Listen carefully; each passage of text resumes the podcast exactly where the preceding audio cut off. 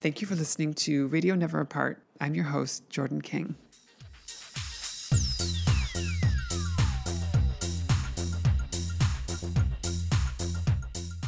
Radio Never Apart is a monthly interview feature which we started at the beginning of 2020, available as part of the online Never Apart magazine. Never Apart is a non profit organization started in Montreal, Quebec, Canada, with the mission of initiating social change and spiritual awareness through cultural programming.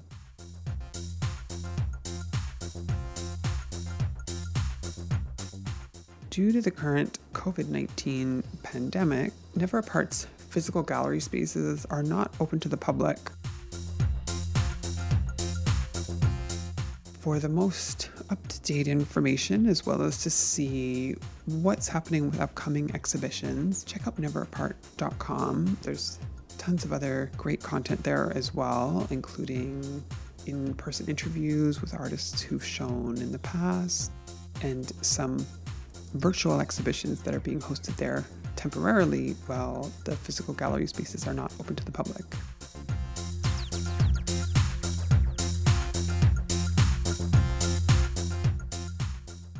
We began this podcast season with the intent of speaking to LGBTQ pioneers and allies of the community about their lives and experiences as performers, artists, and collaborators who were a part of creating unique and expressive nightlife worlds. So we focused on New York specifically for this season. That's where I have resided uh, most recently up until the COVID 19 pandemic. But we will be including voices and experiences from other cities, both in Canada as well as hopefully in other cities around the world. So definitely stay tuned for that. My guest on this episode is someone who is quite a legend in New York's underground nightlife world as well as in the music world. Um, Miss Guy, Guy Furrow, was the lead singer of the band The Toilet Boys and is probably known most famously for that as well as for being a part of the party in New York in the 90s called Squeeze Box, which was um, rock focused night in New York nightlife. But some people may not know that prior to that, when Miss Guy first arrived in New York, he was a participant in the boy bar scene and got his start as a performer doing drag numbers, which you might even be surprised to hear what his very first drag number was that he ever performed. So we talk about that in this episode, um, as well as about the love of New York that so many people experienced in the 80s and 90s and into the 2000s who really sought out the counterculture at a time when it wasn't readily available online. You know, in magazines like Paper Magazine and Details Magazine, which in the 80s and 90s were sort of covering the underground scene and the, the sort of counterculture fashion world in New York. So we talk a little bit about that, as well as some of the people that were influential in Miss Guy moving to New York with friends of his that he knew from California. And in the last episode, we mentioned some of those people um, in speaking with Lauren Pine, who Miss Guy is a very close friend of. We also talk a little bit in this episode specifically about Matthew Kasten, and I've had the pleasure of getting to know Matthew over the phone in this past few weeks. And Miss Guy talks about Matthew Kasten's influence and uh, the way that Boy Bar got started in this episode. So I hope that you'll enjoy listening to all of that because it really was quite an incredible and special time in New York and in New York nightlife.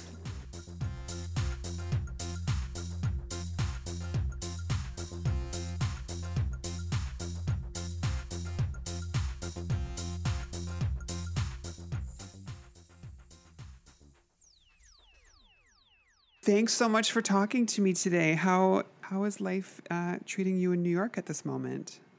Uh, you know, it's strange times, but everything's good. I really can't complain. Just sort of trying to stay optimistic and positive about the world getting back to some sort of normalcy. Yeah, absolutely. Same here. I'm really enjoying these conversations with all these incredible people that I've gotten to know in the last little while, and it's giving me something to focus on, something to look forward to. And we've had the absolute joy of getting to know each other over the phone during this social distancing era. Take the listeners back to the very beginning and to your arrival in New York City. You've done a lot in the last time that you've been there. So take take us back to the very beginning. Well, I guess it starts before that. Before we got to New York, Lauren and I, my best friend, who you know, um, we were we bonded in high school in like tenth grade over the first Culture Club record. We were obsessed with Boy George, and so we we knew each other, but we didn't we weren't really tight until that record came out, and we started seeing Culture Club in concert. I think in our senior year of high school, it must have been like either late '84 or early '85. We somehow got invited to this Malcolm McLaren party he was having at his hotel. I think it was the Le Mondrian on Sunset, and um, so we got all dressed up and went to this party, and we were talking to Malcolm, and he said, "You guys, have you ever been to New York?" And we said no. And he said, "Oh, you guys should go to New York. They would love you there." And the next day at school, we were like, "I guess we should move to New York." and so it was. It must have been early '85 because it was a few months before graduation. I would say. I feel like it was like April of '85. I don't know why. And describe your aesthetic at that time. What what was it? Do you think that made Malcolm McLaren say, "Oh, they would love you in New York"? Our looks at the um, Malcolm McLaren party were Lauren had a gold tinsel Cleopatra wig on, sort of like what Nina Hagen wore on the cover of Universal Radio from '85, and um, or late '84, um, and her eyebrows were shaved off, and she had you know very kind of old Hollywood sort of movie star makeup on, and a white. I don't know why I remember this so vividly. A, a white long sleeve lace. I think it was just a top, and then she had like a white long slip on that she sewed crinoline at the bottom to give that kind of fishtail. So she, the look was supposed to be like old 50s sort of gown, but it was all hodgepodge together because we, shopped in thrift shops and you know you found what you found. But it was a lot of in those days you kind of just put your looks together as best you could. I mean she knew how to sew a little bit i think. I didn't really. I, I knew how to take my pants in so that they were like tight down you know like straight leg. But anyway that was her look and maybe like white pumps or something and little lace white gloves. And i had a look that was sort of like bleach blonde hair that i would put in a high ponytail. It was kind of long but not too long maybe to my shoulders or whatever. But I would I made this um, I got this hair piece, blonde hair piece that was I dreaded because I was I really liked we were also obsessed with Marilyn, Boy George's friend, pop singer from from those days. And I had all his records. I guess we both did and posters on my wall. I really liked his look because it was something that I felt like I could pull off because I didn't really I know how, I knew how to do makeup okay in those days, but it, his was a more kind of natural look so I kind of went in that direction. I had this black sort of weird jacket on that um, I bought it Let It Rock in LA on Melrose for around that time. And um, my dad bought it for me actually and it was I wore it to prom that year. Maybe Malcolm's party was like right around the end of the school year because I had that jacket that I wore to prom. Anyway, that was my look, you know, that jacket and I think I, my friend, our friend Erica used to sew quite well, and she made me a pair of black lace pants that I had on, and I I had my first pair of heels on, which were um, we bought on Melrose, probably at like Let It Rock or. So I had, you know, I bought myself a pair of, um, you know, very of that time, like black ankle boots, pointy toed patent leather with you know, buckles. So those were those were my first pair of heels, and I had those on, and um, that was those were our looks. So we did look pretty good, I guess, um, but we looked very like of L.A. Melrose of night of that time. You know, that's all I remember from meeting him. Um, was that we should go to New York, that they would love us. That's all I really remember. I don't know it must have been a very brief conversation, and I don't remember anything else. Lauren might, but that's all I remember. The part that Lauren told me about as well was that you had a friend, Stephen Perfidia Kirkham, who was in New York already, and that also sort of you know, at least spurred the two of you, and because you had, you know, you had a place to stay, that helped you kind of get yourselves there. So Perfidia probably left in late. I'm going to say late August, and came to New York. So there was about a month and maybe a month or a month and a half before we came. We followed right after Perfidia. During that time, he was in Star Magazine. They would do like a, a they had a section called I don't know what it was. People are wearing, and so it would be usually famous people, but sometimes it would just be like a random weirdo at a nightclub or something. And so Perfidia, and they were at the Palladium, which had just opened that May, um, May of '85, and I knew that because I got like details, and um, they did a really they had a really great section on New York nightlife. We would see like Grace Jones and Boy George and Debbie Harry and Warhol and Madonna and everybody, all late '84 and late '80, early '85, at at clubs, usually Limelight. And so we we saw and knew of the Palladium opening because of details, and so Perfidia was photographed at um, Palladium with Gia, and it was it made it into Star Magazine, and we were so excited for Perfidia and also for ourselves because we knew we were going to be in New York, you know, in early October, and we were going to be going to these clubs and getting dressed up, and we were just so excited, thinking, "Oh, well, maybe we'll be photographed and put in Star magazine." I don't think we ever were, but we did end up in other magazines like Details and um, Paper Magazine, and isn't it interesting too for you know almost any of us who kind of were like drawn to that world and that culture? You just you sought it out, even though it took some extra legwork, you found it. Like I remember, you know, same thing. I would go to these like secondhand shops to find vintage, like secondhand issues of paper and details from the 90s, but in the early 2000s because I was just so obsessed with like that New York culture and that New York nightlife world. And I mean, that was like some serious digging. Like it was pre sort of Google and it was like pre social media, but you there just was like something about it that you were it really ignited something in me. It sounds like it did the same for you. I think up into a certain point, you know, when you're young and naive, in those days, I think it was a good thing because you didn't, your mind didn't think, oh, you can't do this. You just did it.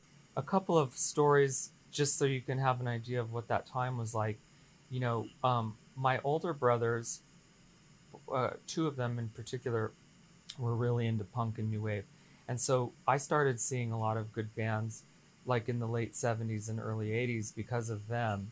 And so I got to see Blondie in 79 and the Ramones, all these great shows that, you know, I was only like 11 or 12, maybe 13, depending on what year it was. But I got to see a lot of great people.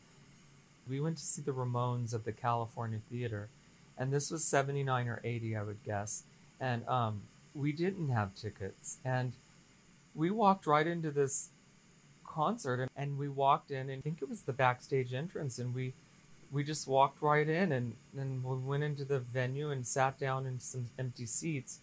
Um, it was like a small theater, and the Ramones went on, and we were sitting down in empty seats in like the second or third row, you know, because there were always scattered empty seats at concerts, and there still are. But I think the guy just thought that we were like part of the Ramones posse, and the Ramones all wore jeans and leather jackets, and so that it makes sense. And years later, when I got to know Pleasant Gehman from the LA scene, who was like one of the first original wave of punk rockers and new wavers, and she was in New York a while back, and we went out to lunch, and we were talking about the innocence of those times. Um, she would see Blondie and the Ramones and every other band that would come through and play the Whiskey or the Starwood. And I said, Isn't it funny how, you know, we would be able to get into these shows and get backstage and meet these people and find out where they were staying. And I said, You know, I don't know. How, we didn't give it any thought. We just knew we wanted to meet these people or see these people or go backstage and and and it was just easy like you just kind of knew I'm going to meet Robert Smith from The Cure. I'm going to meet Siouxsie. And, you know, I didn't meet Siouxsie, but I did meet Robert Smith. And, um, but, you know, we, you just figure out a way and it was just less security and it was less, it wasn't as strict. we laughed about how that would never happen now.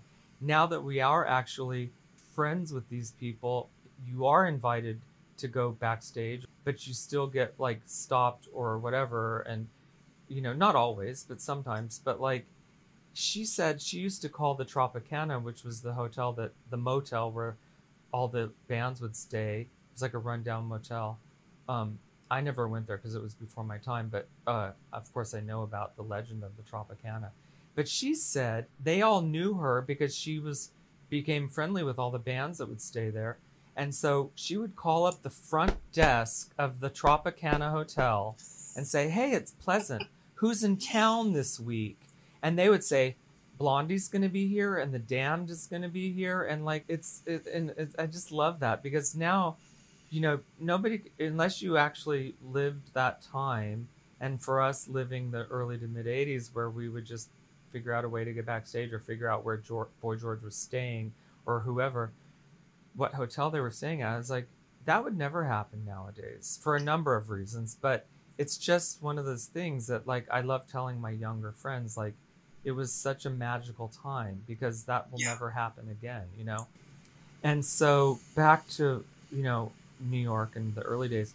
So yeah, that as to, as best I can remember was like Scotty Walt came first, and that's he was we were all friends, and so that's how it became possible for for Stephen to Perfidia to come to New York, and because of Scott, and then that made it possible for me and Lauren because of Scott and Perfidia.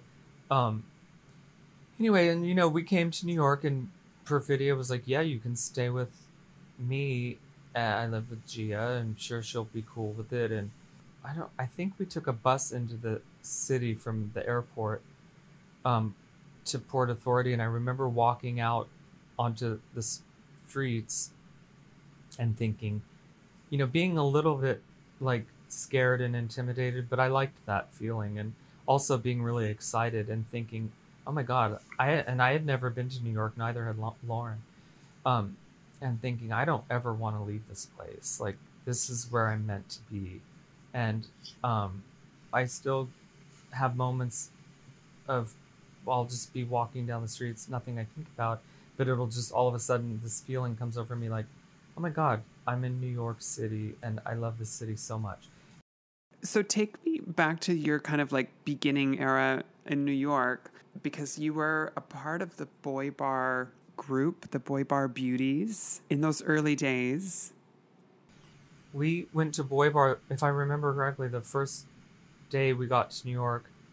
That night we got dressed up and went out with Perfidia to Boy Bar, and then we went to we hung out there for a bit, and then we went to Pal- the Palladium, and uh, it was mind blowing. I mean, both places for different reasons. Um, Boy Bar was a bar on St. Mark's that was two floors packed with the mostly gay, but a lot of nightlife celebrities and nightlife stars and performers and whatever.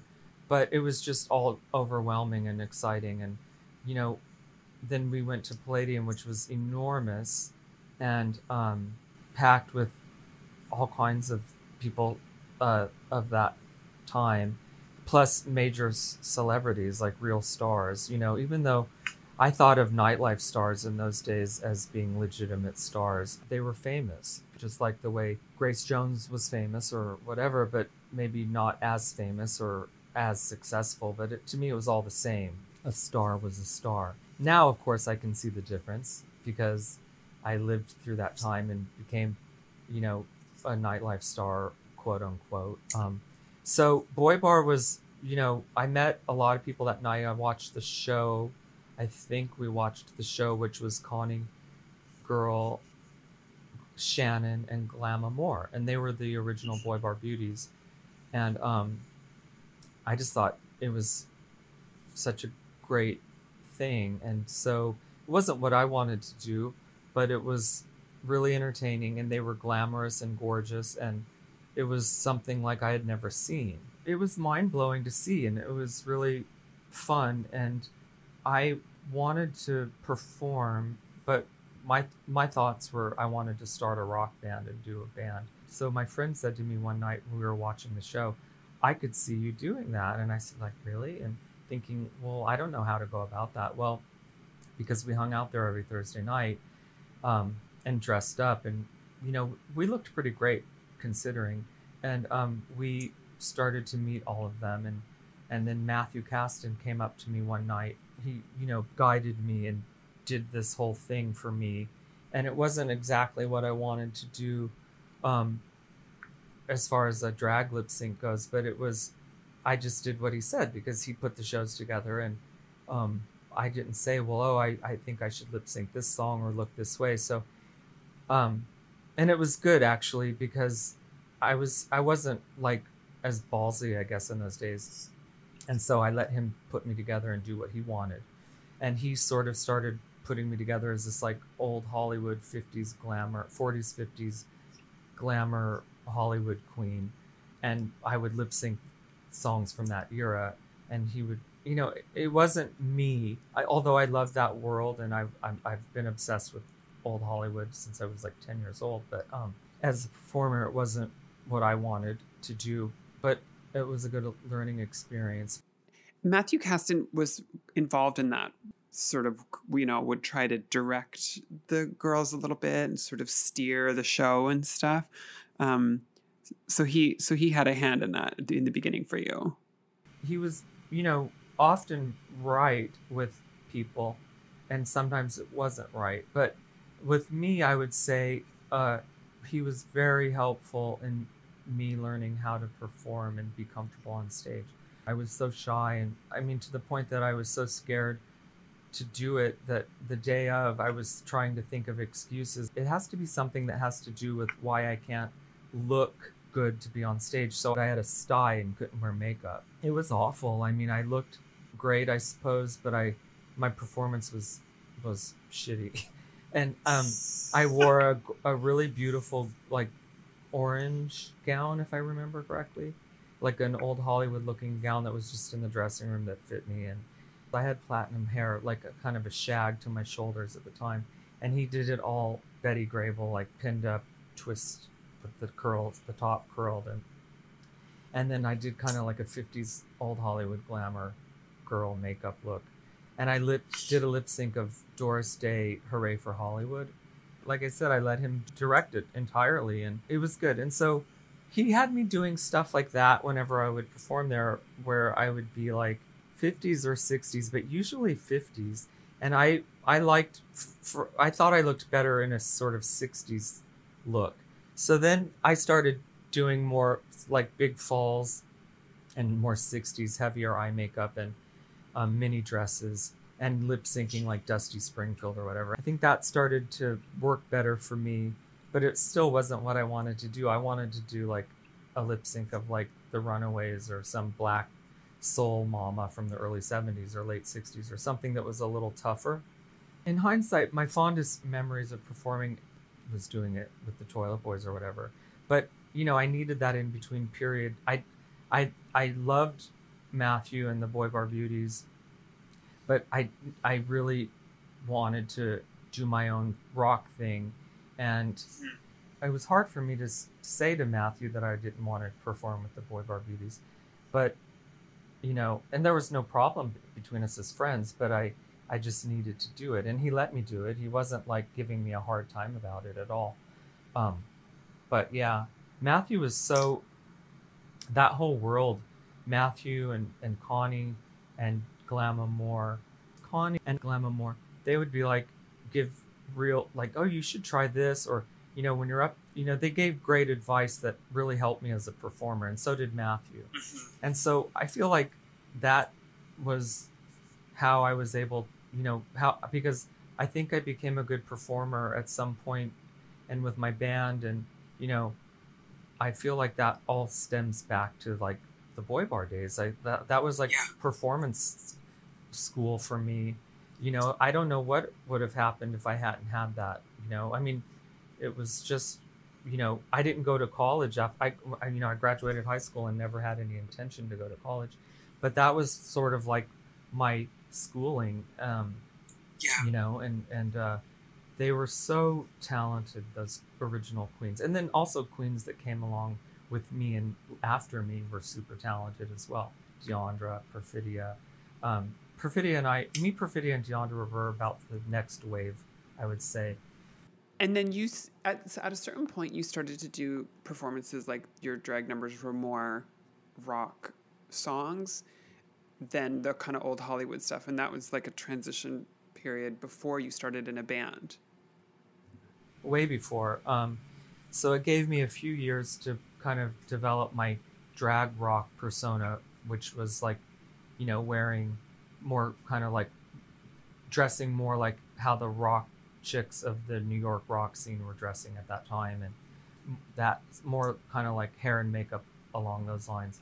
And uh, I got a tattoo in like '87 when it was still illegal here. I'm in a basement, and and when I went to Boy Bar, Matthew said to me, um, you know, I think others did as well, but he was like, you know, how are you going to do drag with that? You got to cover that. And I was like, no, I'll just do drag because no drag queens had tattoos. That was part of my look. You know, I was like a the skinny rock queen with a tattoo on my arm, and then uh, and then a few years after that, I started performing with my friend JoJo, and we were doing kind of like a twin look, and we would um, you know do songs, rock songs, and sometimes we would do lip syncs, and other times we would have musician friends record tracks for us and sing live to those.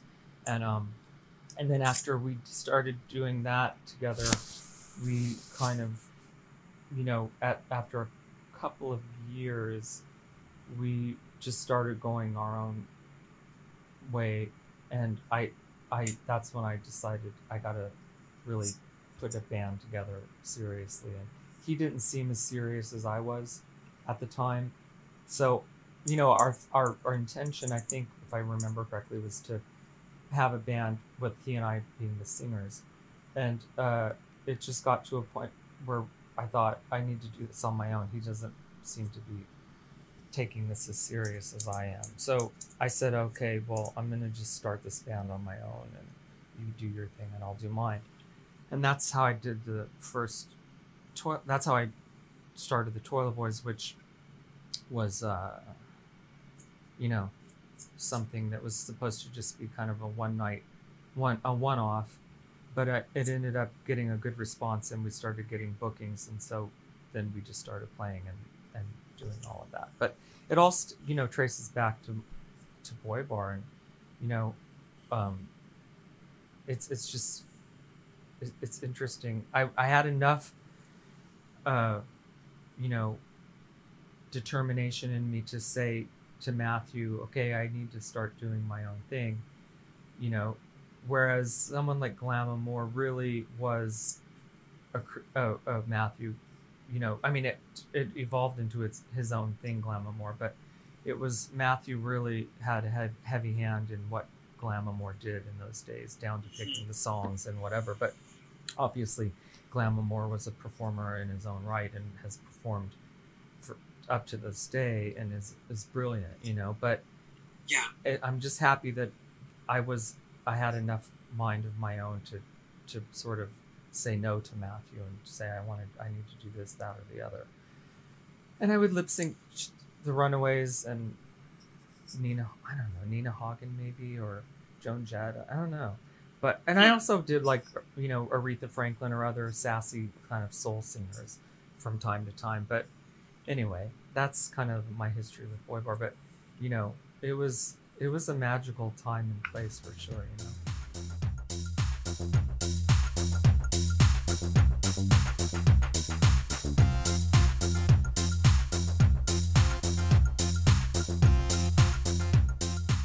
So much for listening to this episode of Radio Never Apart. I hope you enjoyed my conversation with Miss Guy, Guy Furrow. We will be continuing the conversation in a second episode next month because Guy and I ended up really going over a lot of New York history. Miss Guy was a part of some pretty incredible scenes, which I mentioned in the introduction, including the squeeze box era, as well as the Jackie 60 period in the 90s, which we talk a little bit more about, and then also his time as a member of the Toilet Boys and touring and doing all kinds of even more incredible stuff.